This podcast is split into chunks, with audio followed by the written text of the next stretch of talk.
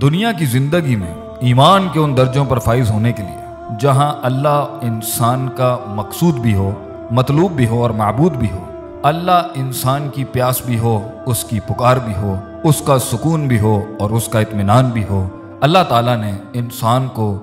دنیا کی پیچیدگیوں سے نکلنے کے لیے زبردست فارمولا سورہ آل عمران کی آیت نمبر 164 میں اللہ فرماتے ہیں وَيُزَكِّيهِمْ وَيُعَلِّمُهُمُ الْكِتَابَ وَالْحِكْمَةَ، تین چیزوں کو مان کر اس پر اپنی زندگی کو گامزن کر کے انسان دنیا کی تکلیف، غموم اور ہموم سے نکل کر سکون اور اطمینان کی اور ایمان اور احسان کے درجوں پر فائز ہو سکتا ہے، جس کا پہلا سٹیج یزکیہم تزکیہ ہے۔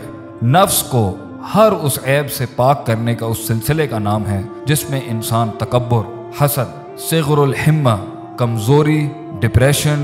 بزدلی، قائری کا شکار ہو جاتا ہے، لوگوں کو اپنا الہ بنا لیتا ہے اور دنیا کے پیچھے ہی لگ کے اس کی عبادت میں گامزن ہو جاتا ہے۔ وہ سمجھتا ہے لوگوں اور مال سے ہی اس کی زندگی کامل بھی ہوگی اور اس کا دلی سکون اس تکمیل تک پہنچ جائے گا جس کی تلاش کے لیے وہ اس دنیا میں بھیجا گیا تھا۔ اس پروسیس کو، اس پروسیجر کو تزکیۃ النفس کہتے ہیں، نفس کو پاک کرنا، اور یہاں پر اپنے دل کے اندر اللہ کی یاد کو، اس سے امید کو، اس سے محبت کو، اس سے رجا، اس سے ڈرنا، اس پر توکل رکھنا، کامل اعتماد رکھنا کہ اللہ کی ذات ہی ہے جو کل تھی، آج ہے اور ہمیشہ رہے گی۔ اس کو اپنے اندر پختہ کرنا، اس پروسیس سے جب انسان گزر جائے گا تو اسے دوسرے پروسیس میں انٹر ہونا چاہیے جو ہے تعلیم۔ یعلمہم الکتاب، چیزوں کے، دنیا کے، جذبات کے،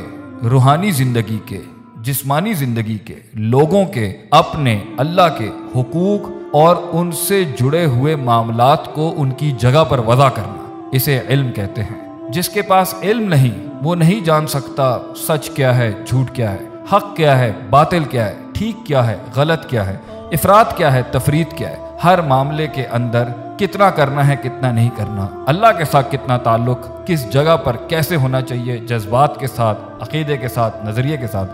لوگوں کے ساتھ کیا تعلق ہونا چاہیے اور اس دنیا کے اندر اپنے آپ کو کس طرح لے کے چلنا چاہیے۔ انسان کی ایموشنل سائیکالوجی، اس کی بیہیویئرل سائیکالوجی، اس کی محبت، اس کا پرسیپشن، ہر چیز کے بارے میں کیا ہونا چاہیے۔ اگر 4 کرنا ہے تو 5 بھی ٹھیک نہیں اور 3 بھی ٹھیک نہیں۔ وضع الشیء علی موضعہ، چیزوں کو اس کی جگہ پر رکھنا، یہ ہے علم، اور قرآن اور حدیث کے علاوہ یہ سٹینڈرڈ اور یہ ایکولیبریم کوئی نہیں دے سکتا۔ تو اس لیے ہمیں کتاب و سنت کو سیکھنا پڑے گا، پہلے اپنی نفس کی اندر کی ان غلاظتوں کو صاف کرنے کے لیے، تاکہ ہم اللہ کی راہ میں اللہ کے ساتھ جڑ جائیں، اس سے ہمارا سکون جڑ جائے، اس سے ہمارا اطمینان جڑ جائے، پھر ہم وہ علم سیکھیں جس سے ہم لوگوں کی ویلیوز جان سکیں، ہم اللہ کے حقوق جان سکیں، اس کی ویلیو جان سکیں اور اپنے جسم کی ویلیو جان سکیں اور اپنے جذبات کی ویلیوز جان سکیں اور اس دنیا کی ویلیوز جان سکیں۔ اور تیسرا پروسیس اس دنیا میں اپنے آپ کو کامل کرنے کے لیے، ایمان کے اس درجے کو احسان بنانے کے لیے ہے حکمہ، اپنے علم کو استعمال کیسے کرنا ہے، لوگوں کو اپنی بات کی طرف کیسے بلانا ہے، کیسے اپنے علم کو منوانا ہے، کیسے چیزوں کو کرنا ہے، کس طریقے سے اس دین کے راستے کے اندر لوگوں کو اس پروسیس پر گامزن کرنا ہے، تاکہ ایک انسان